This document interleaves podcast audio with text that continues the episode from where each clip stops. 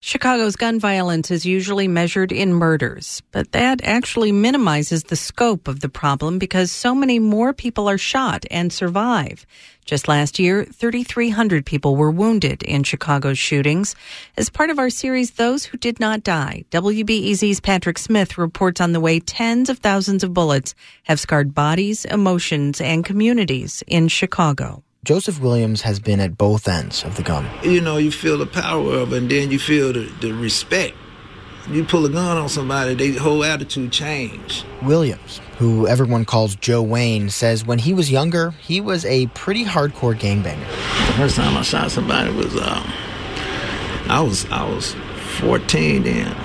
In 1994, when Williams was 29, he was outside of a bar at the corner of 75th and Halsted, gambling shooting dice.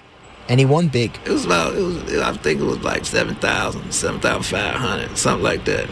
Then went in the club to have some drinks and just, you know, do what we do. When he came out of the bar, drunk and happy, he got ambushed. The guys that I was gambling with had called some more people to come stick me up. They hit, they hit me three times in the side. Then I fell up, they walked up to me and shot me three times in the back. And then when they turned me over, I just laid there like I was dead and they just took all the gold off my neck, went in my pockets, took all my rings off, and left me there for dead.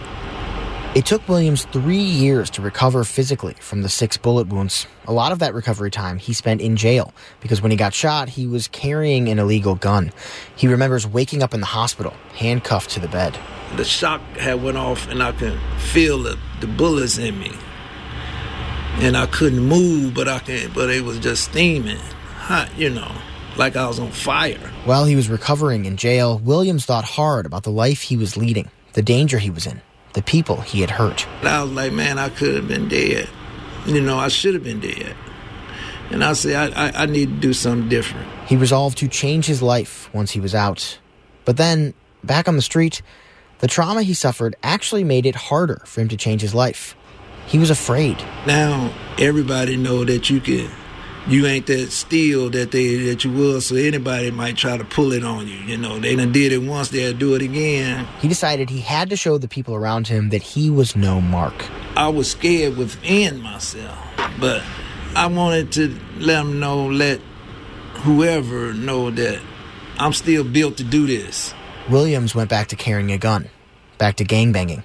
It took almost 20 years for him to get out of that life he still feels afraid sometimes. Fourth of July is my worst holiday, you know. I still feel that effect, you know. Every time I hear something loud, you know, I'm looking, you know, it ain't, ain't never no comfortable feeling. Williams is one of tens of thousands of people in Chicago living with the trauma and pain of a gunshot wound. Since the turn of the millennium, about 50,000 people have survived gunshots in Chicago.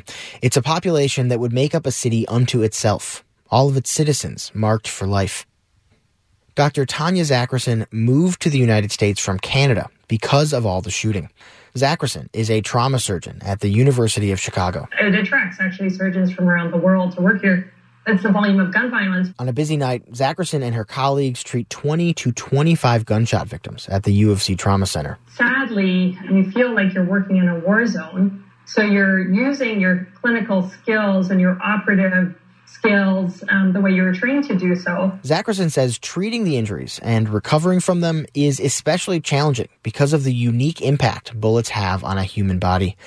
Unlike a stab wound, a bullet doesn't just go straight in. There's something called a tumble and yaw of a bullet that surgeons use to describe the way a gunshot bounces around inside the human body, destroying everything in its path. It can cause so much damage and so much injury. It's really devastating and completely damaging to the patient on an anatomic and physiologic level. Studies show that shooting survivors experience pain for years after their injuries and frequently have to be readmitted to the hospital long after their initial recovery. The University of Chicago provides wraparound services to the people who come into the trauma center. But Zakrison says overall in Chicago, shooting victims are not getting near the help they need. And it goes beyond the physical. Experts say up to 70% of the people who get shot develop post traumatic stress disorder, or PTSD. Trauma changes everything. It disrupts everything. Sonia Dinizulu runs the University of Chicago's Stress, Trauma, and Resilience program. The trauma of being shot can change the way people think and perceive things. Many survivors of shootings in Chicago, people who were just caught in the crossfire or hit by a stray bullet, talk about what they should have done to protect themselves from something impossible to predict. Trauma makes people think that they are to blame. It also makes it harder for people to hold down jobs, maintain relationships, excel in school. And it can make people feel afraid. For Joe Wayne, his response to that fear was to double down on his gangbanging persona and add to the city's violence, even as he was hoping for a way out. For others, it means not going outside or being wary of strangers or hiding from unfamiliar cars. Dinizulu says these problems are compounded by the fact that the vast majority of shootings happen in poor communities of color, already suffering from disinvestment and a lack of resources. We just survived a traumatic event. Now we have to survive other systems of trauma that has always been plaguing the black and brown community for hundreds of years. She says Chicago survivors need more support, more mental health help, more services for people with physical issues. But they also need help with basic things like food and housing.